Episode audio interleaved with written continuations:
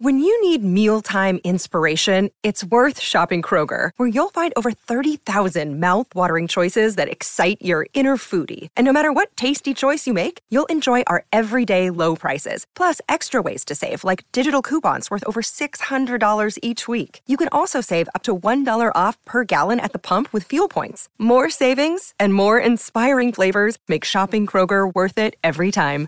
Kroger, fresh for everyone. Fuel restrictions apply. Do you have a mom or motherly or parental figure who is deserving in your life who loves books? Give them the gift of tailored book recommendations for Mother's Day, which is coming soon. When you do, your mom or parent can tell TBR about their reading likes and dislikes and what they're looking for, and sit back while their bibliologist handpicks recommendations just for them. TBR offers plans to receive hardcover books in the mail or recommendations by email, and gifts start at only $16, so there's a gift option for every budget. TBR subscribers are matched to bibliologists based on their requests. So if your parent loves thrillers, wants to read more romance, is looking for poetry by writers of color, or maybe wants to read some space opera, we've got someone who knows just what to recommend, I promise, so you don't have to guess. Our bibliologist can also check a Goodreads account to see if your mom or parent has one, saving you from gifting a book that's already been read. Plus, gifts can be scheduled, so you won't miss Mother's Day. Go to mytbr.co to give your mom or motherly figure or parent the gift of tailored book recommendations. That's mytbr.co.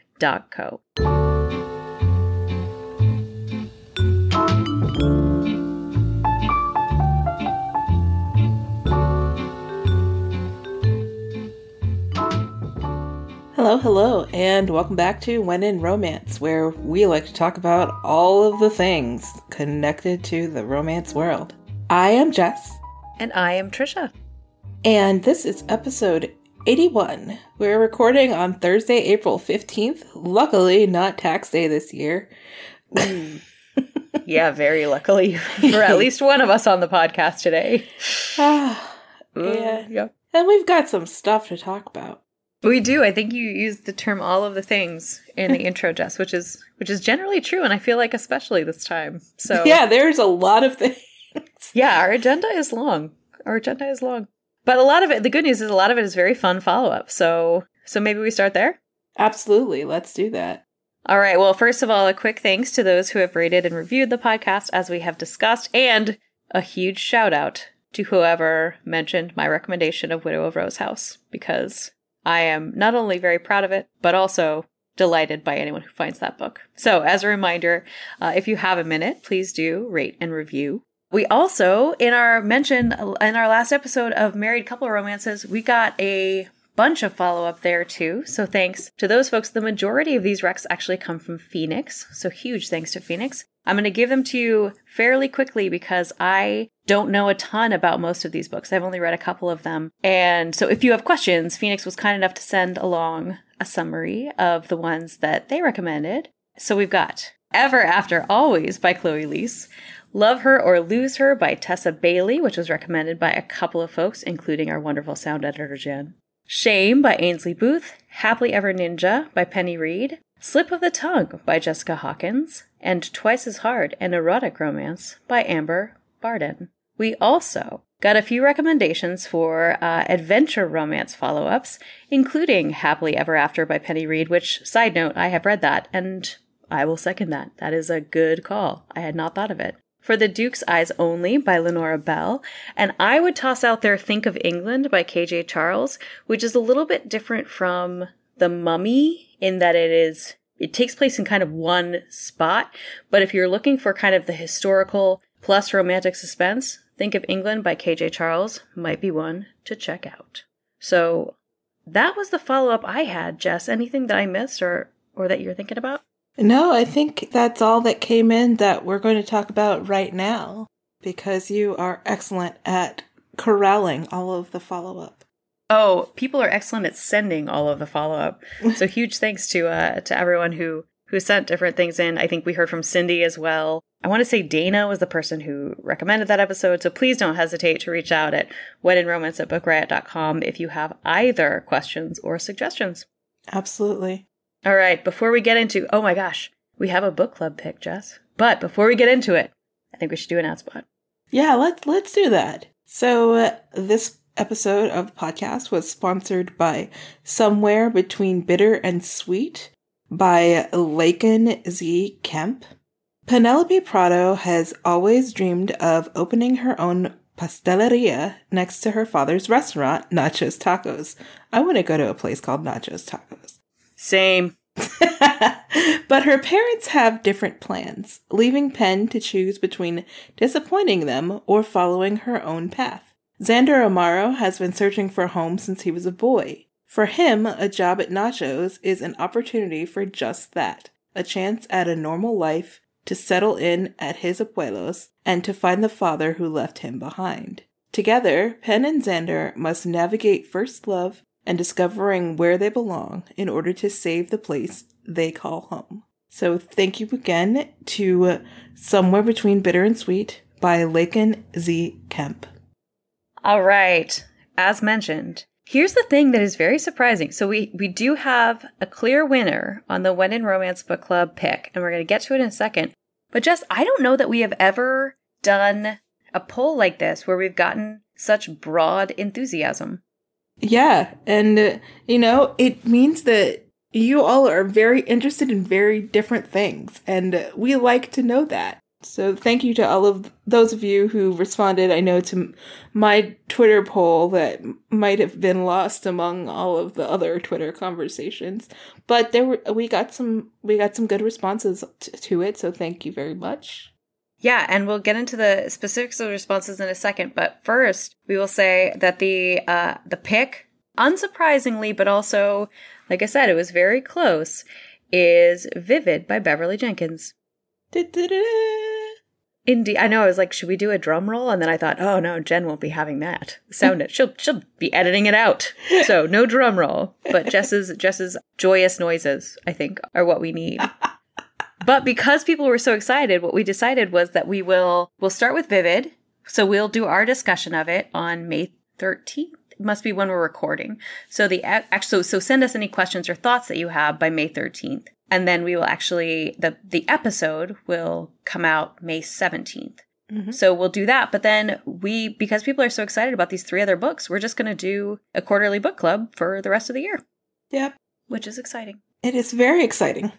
just in case anyone happened to take it, I got, I don't know, 70 or 80 responses. I did a, a Twitter or an Instagram poll, less of what the titles were and more of what people were interested in. So Mhm. I'm going to share these just because I feel like they were kind of interesting. So I didn't know if people would know enough about the books to be able to choose. So I gave them different categories, right? So UK versus US, historical versus, you know, uh, contemporary. I felt like the responses, like I said, I got like 70 or 80 on most of these questions. I asked people teacher versus doctor. Teacher won out 66 to 34%. Hmm.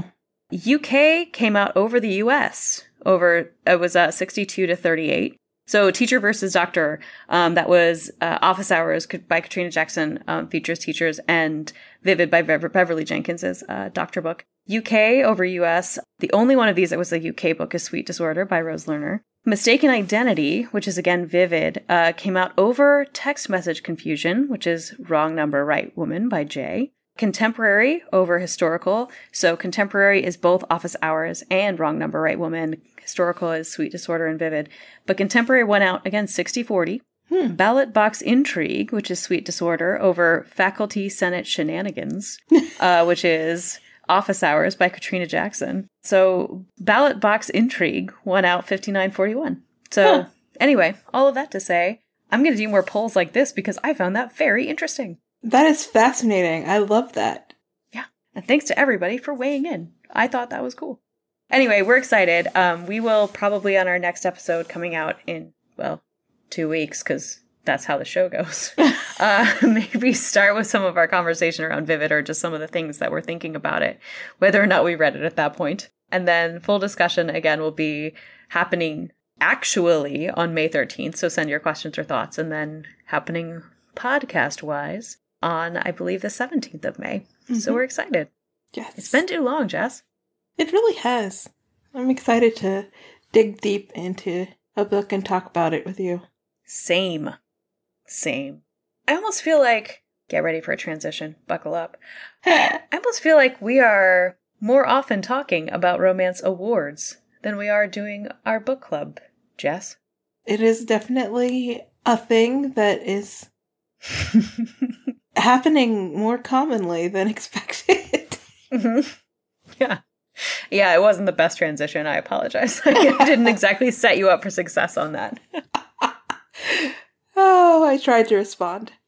And yet, here we are. Here we are. So, if you have not yet seen, RWA announced the finalists for the 2021 First Annual Vivian Award. Inaugural, I guess, is the correct word for it. For a recap, the Vivians are the replacement, I guess is the best term for RWA's Rita Award, which ran for about 20 years. No, longer than that. 30? 40.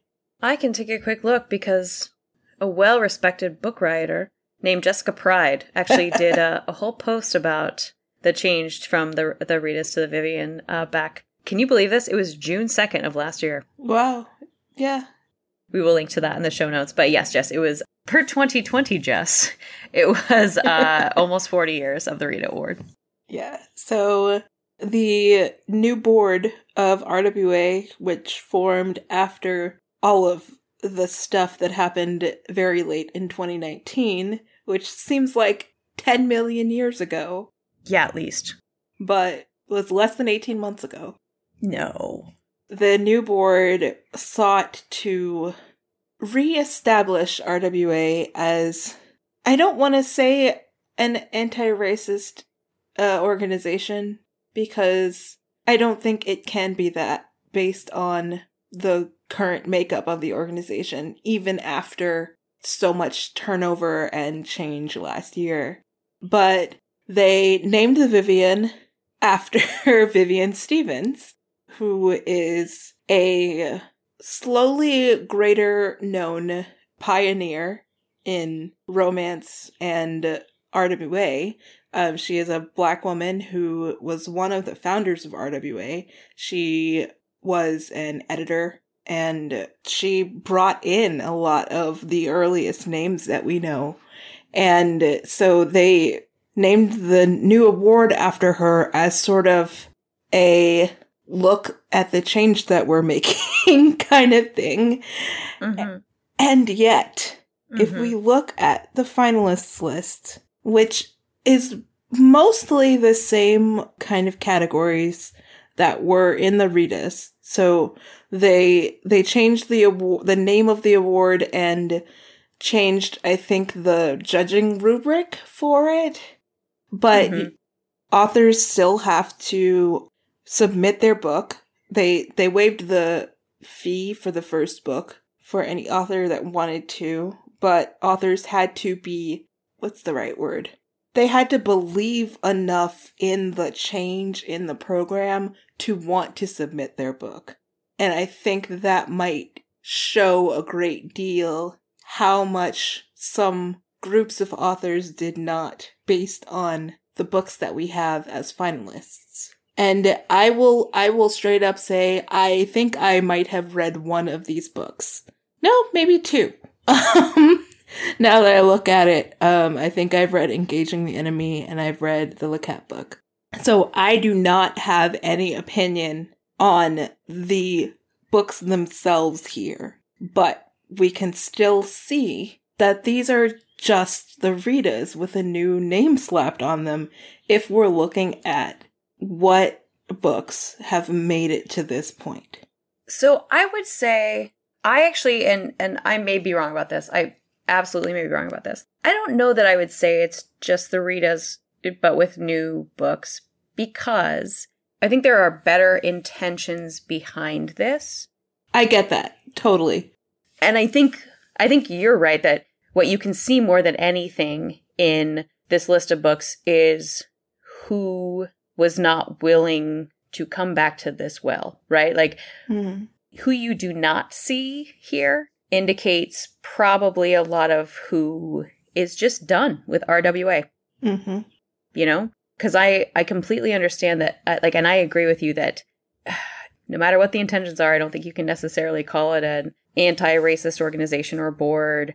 I think people are done. I think that RWA was done such a disservice by the poor leadership and poor management for so long that I don't know who you could put on this board of directors. I don't know who you could put behind this award that would be effective at this point. You know, I think people have walked away. Mm-hmm. And it is, I mean, as far as I can tell, it is at least a somewhat more diverse board than we have seen in the mm-hmm. past. And also, you can't really fault anybody who is so frustrated and burned by what has happened that they don't want to be a part of it. Absolutely. And I I do want to like I'm not saying that everything on this list is trash. like if you Oh no, absolutely. If, yeah. Like I I'm just I look at this the list of finalists and know that there are books that were talked about over the past year. I also mm-hmm. know that there are a lot of books that I have never seen before. And part of that is because romance is vast humongous and no one can delve into the depths of it. But it also indicates that based on what becomes a finalist, there are places where some names we would expect don't appear. So that that's all I'm saying about I'm uh, just for anyone who's like, well, fine, but mm-hmm. I just wanted to throw that out there in case yeah. anybody thinks I'm just like trashing the whole thing. I am not. No, I think it's just it's like honestly to me just it's just it's like kind of a bummer, right? Like it's kind of a a sad thing that so many of the authors that we like and respect and think are incredibly talented are just not going to engage anymore with this organization or this award because there are also authors that we really like and respect who do who are part of this list, right? I mean, mm-hmm. you mentioned Liket, uh, Tracey Livesay, Reese Ryan, like those are all people that we've talked about on the podcast. And it just is kind of a bummer that like this is where this award and this organization is right now. And that I almost, I almost kind of feel like this is demonstration that RWA is maybe cannot come back. Yeah.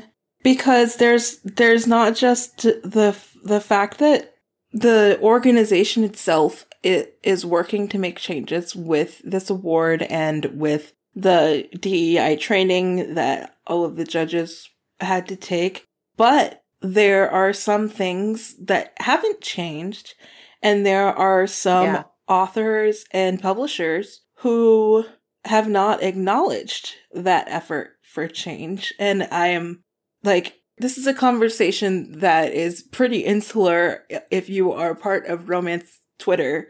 Um, but there is one book in one of the categories that opens with the male main character contributing to genocide. And we're supposed to root for this character.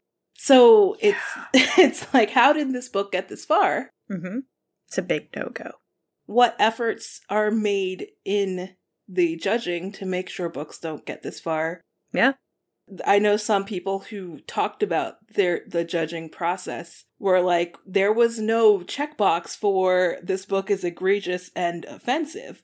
it's just about content and context. So there are steps to be taken and part of it is the fact that you take what's given to you, you're not offering your own experience with books. As a judge you get your you get your group of books to read that's based on being parceled out from things that were contributed to the pie basically. Yeah. And that's the thing like no judge should have to read that. And so then you lose judges who are not willing to read about main characters who are a part of genocide like it's just i think part of it for me too and, and we were talking about this a little bit before we started recording is is there even still a place for this? Like what what is if you are one of these authors, I'm not even going to name because I don't, you know, that's not fair, but if you're one of these authors and you win this award, what does that do for you? And it may well do so. I, I don't, this is an honest question. I don't know. As a person who works in a library who knows that there are libraries in the United States that only buy professionally reviewed and award winning books because they have limited budgets, Mhm. maybe that's something. Mhm. I don't know because my particular library is customer driven. People ask Mhm. for books. If we can get it, we get it. But for places that are still like this award will drive people to buy my book, like that's that's good because good publicity is important. But other than that, like because there's this whole like universe of readers that we don't communicate with, I don't know if they care. Yeah, and they might, right? I mean, like this may mean something to them for better and or worse. I I mean, I remember when I was first getting into romance and I didn't know anything about it.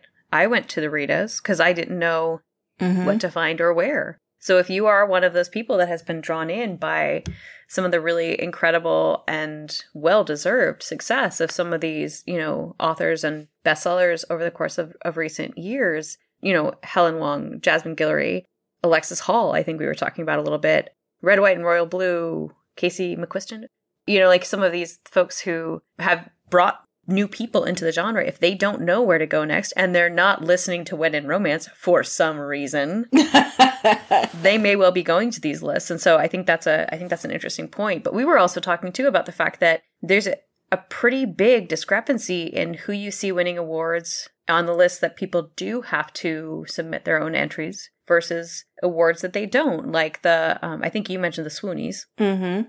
and the Ripped Bodice Awards, which, you know, we've had some pretty frank conversations in recent episodes about the diversity report from the Ripped Bodice, but they we've also seen a lot more inclusion, at least of mainstream, traditionally published authors when it comes to the awards that they do. And boy, they have just such I'm I'm speaking with one of them. They have such an incredible panel of judges and knowledgeable panel of judges doing those awards as I have alluded to just just did that um last year or the year before. I don't know. The year remember how we before, yeah, the, the year before. The first ones I did, and then wanted Yeah.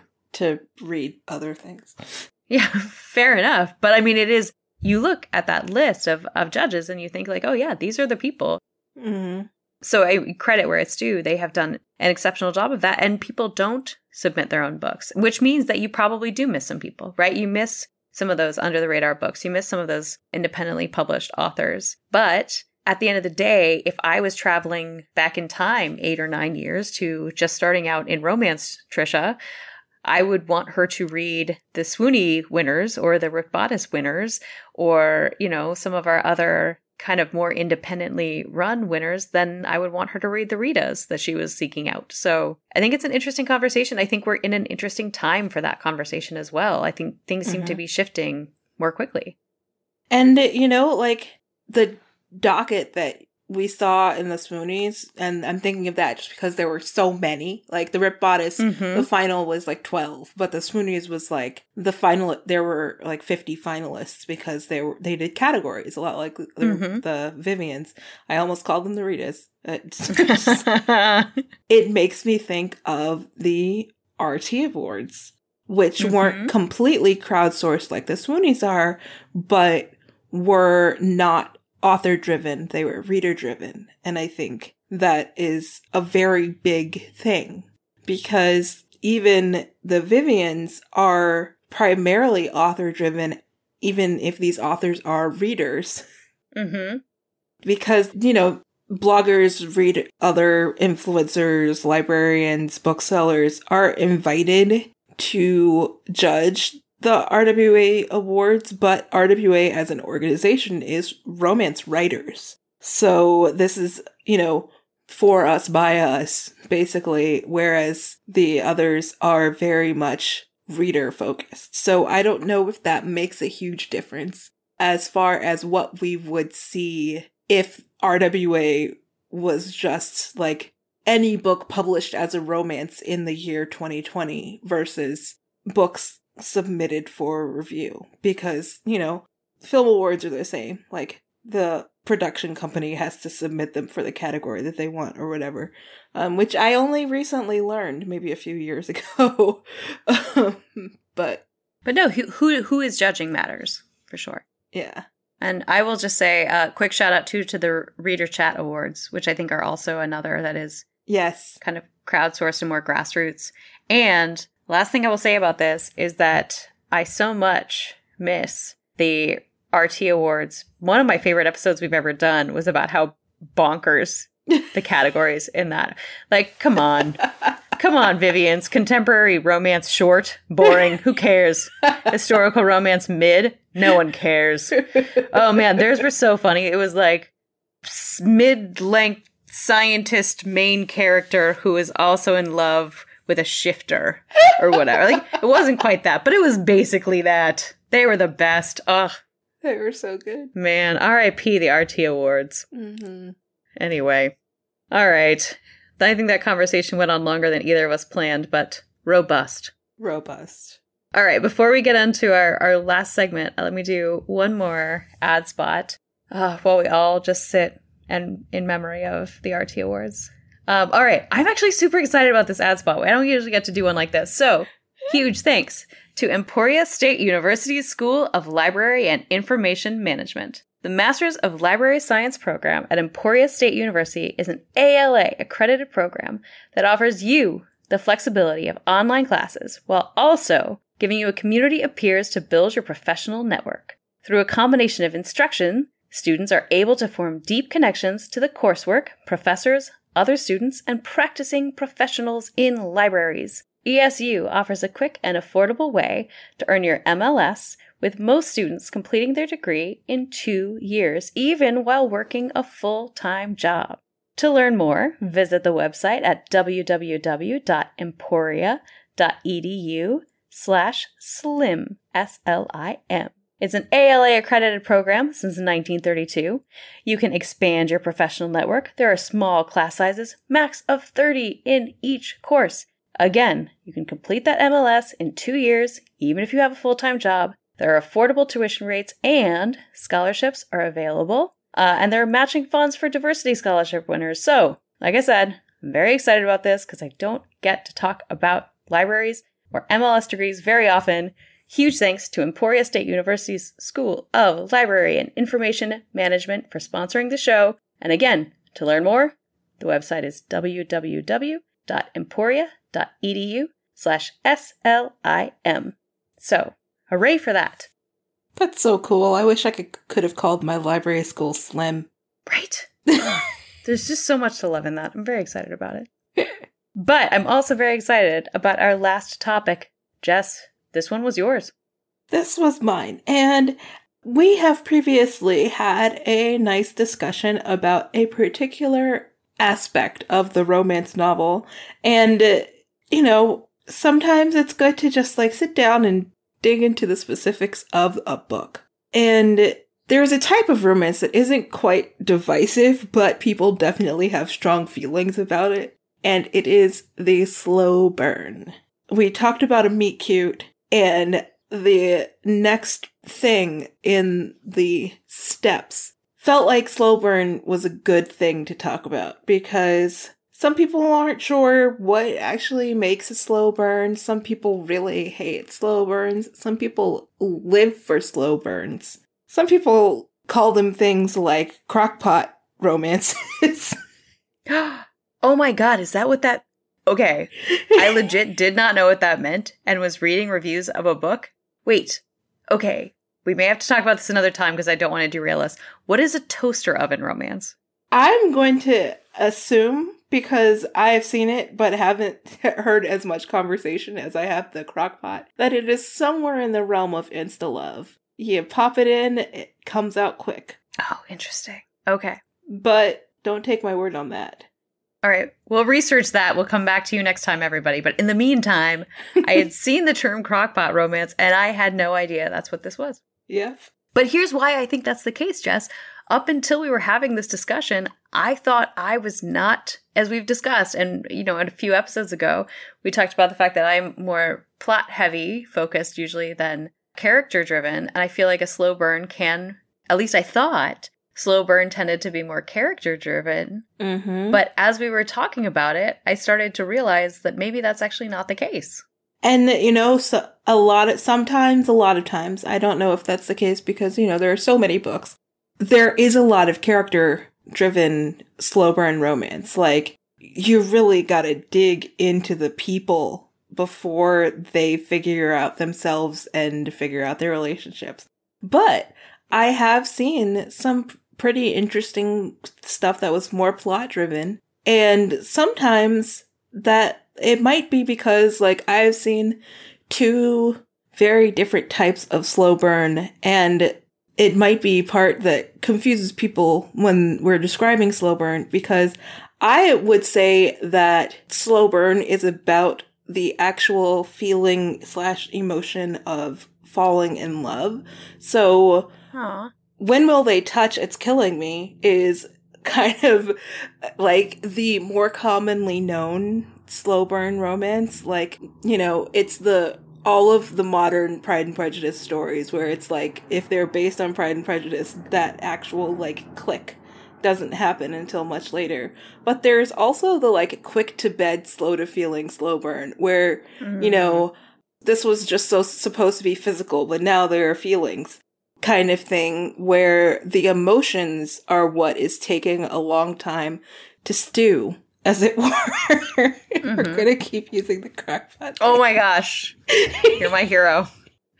I want us to do a podcast together forever. I love it. and that was I appreciated you making that distinction because I was trying to think this through too and trying to figure out like what what is a slow is it that they wait a very long time for the act of physical love or is it that they are not like you know i mean if we've got people who are in a convenient marriage like what what is that and i for me and this is a thing that i flagged for you too i think for me what is causing the slow burn actually mm. makes a difference in how i feel about it too like is it internal factors like i recently um or like or external right like things that actually make sense that are reasons that we probably should not be together versus I don't know how I feel about this. Mm. Um, I was reading uh, recently "If the Boot Fits" by Rebekah Weatherspoon, I loved that book. It's it's wonderful, and I kind of felt like they're a little bit, despite the fact that by the time you start the book, they have already had sex. it is the, the the sort of feelings and relationship part is slower to build because one of the main characters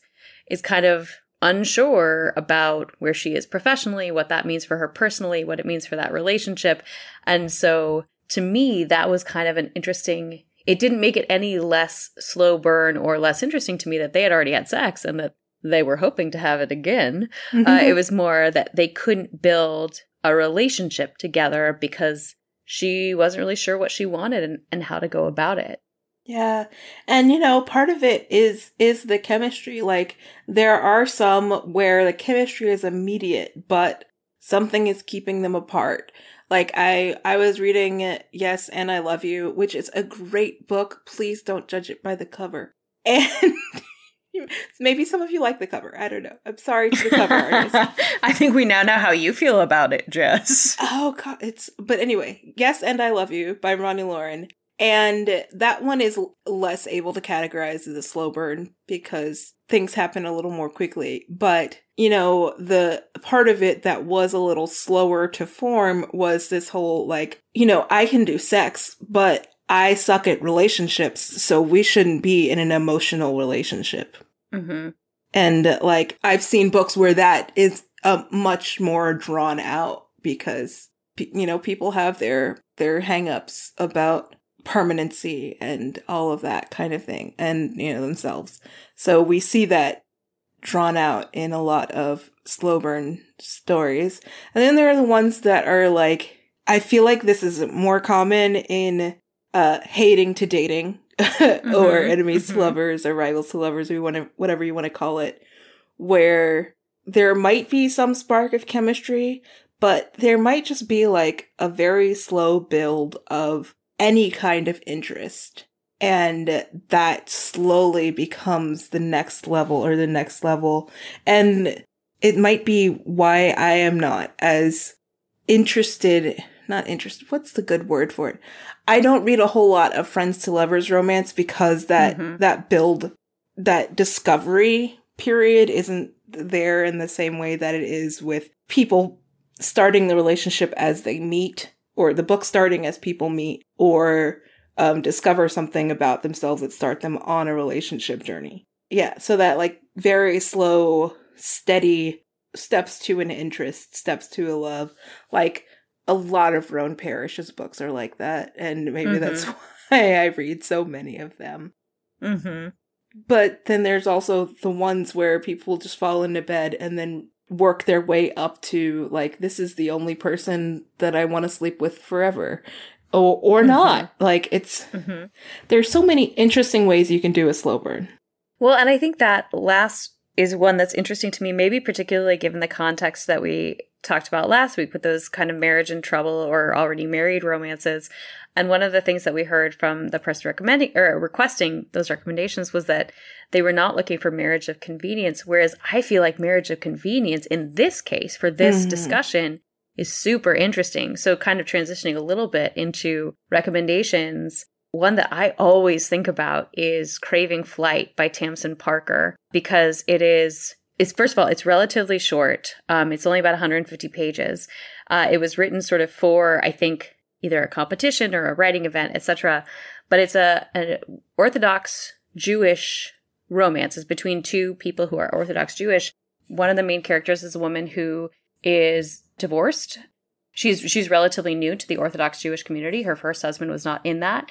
And so she is essentially kind of part of a not an arranged marriage exactly, but kind of a requested marriage. She's looking to get married, and the person in the community, her rabbi's wife, helps set her up with the neighborhood butcher. And the thing that's kind of interesting about this book is that she has a huge sort of kink interest. And I don't know that they ever call it BDSM, mm-hmm but she is kind of of that mind that's what she needs to be sexually fulfilled and so she finds that with her new husband before they are able to kind of develop feelings for each other and kind of that romance side of things that so they're married and the sex is very hot even in this kind of what you would not necessarily think of as orthodox jewish community being like all hmm. about the hot sex, but they're able, it kind of, I guess it kind of breaks the stereotypes in a way that I find really compelling. And also, it's a great example, again, of that sort of, well, we're married now, but we aren't actually that attracted to each other. Another kind of, interestingly, also having a religious influence book that is a little bit the same that I'll just do a quick mention of is The Preacher's Promise by Piper Huguley, which is another marriage of convenience story. This one's historical, and the mayor of a, I believe it's a Georgia town, has to marry the woman who comes to be the teacher for a whole variety of reasons. And again, it's a, well, we have to get married, but we actually cannot stand each other. And they build this relationship that continues on. Actually, it's a, I, I believe it's a trilogy of books. So anyway, I won't get too far into that one because I will let you go next. But yeah, that's both Craving Flight by Tamsen Parker and The Preacher's Promise by Piper Huguley. And the one that I read most recently that really got into my bones for the way that it's built and built and built was Twice Shy by Sarah Hogle. I did not read her debut novel. I was not interested because I have a very, very strong aversion to pranks especially in romance. Yeah. And her first novel was all about actually um, an engaged couple who were sort of dissatisfied with each other and slowly building their relationship out of pranks. I don't know.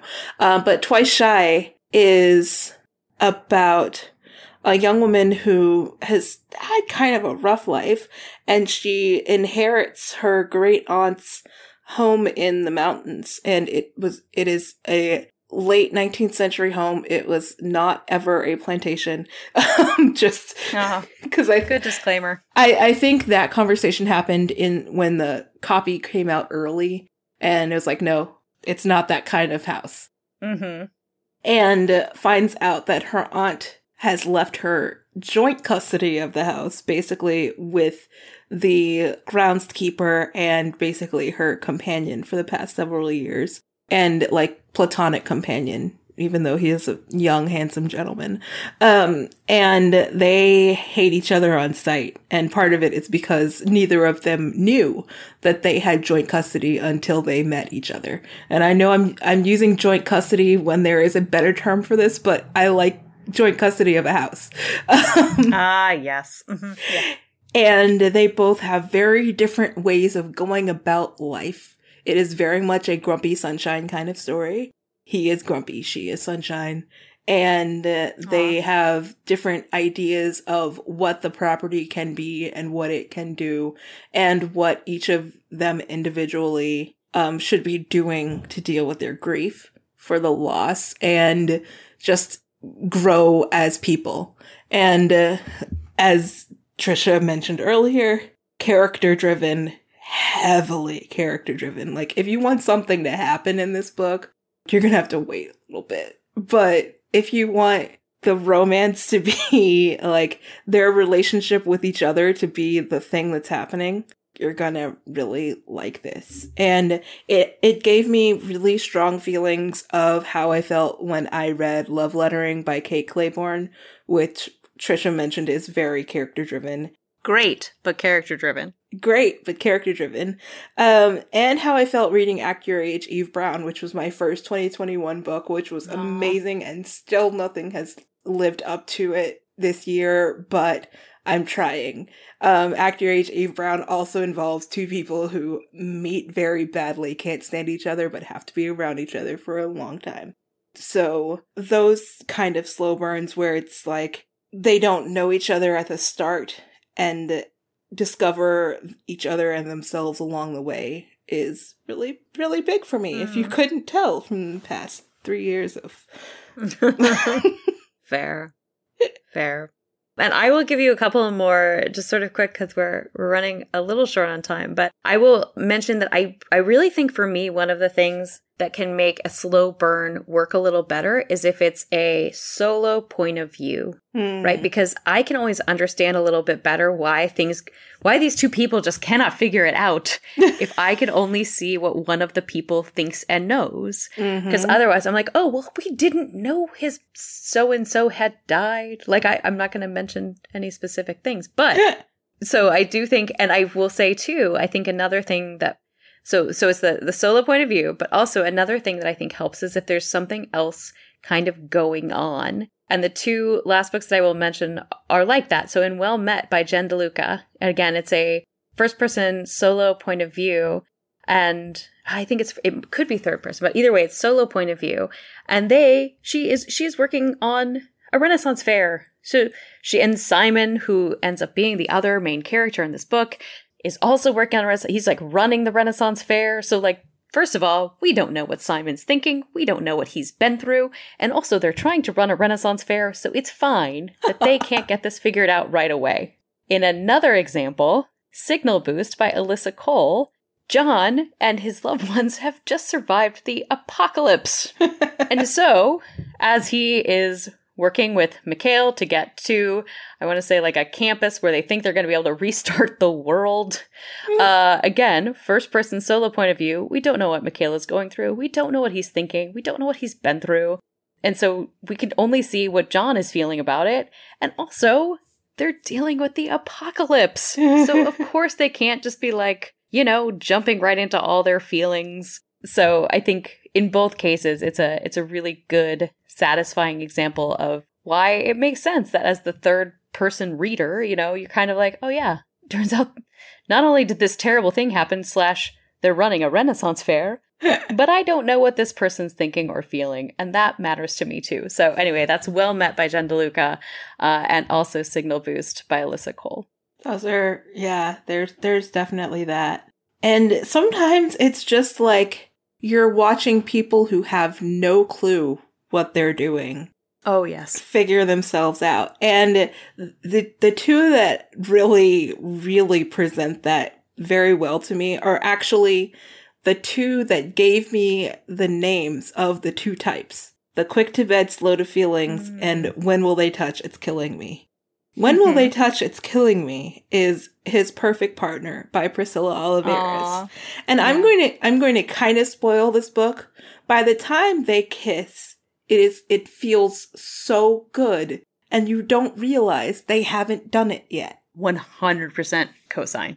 It's like so close to the end of the book and it's just like, wow, that felt so good to me because they're both so ridiculous. I'm yes. glad they figured themselves out. Yes.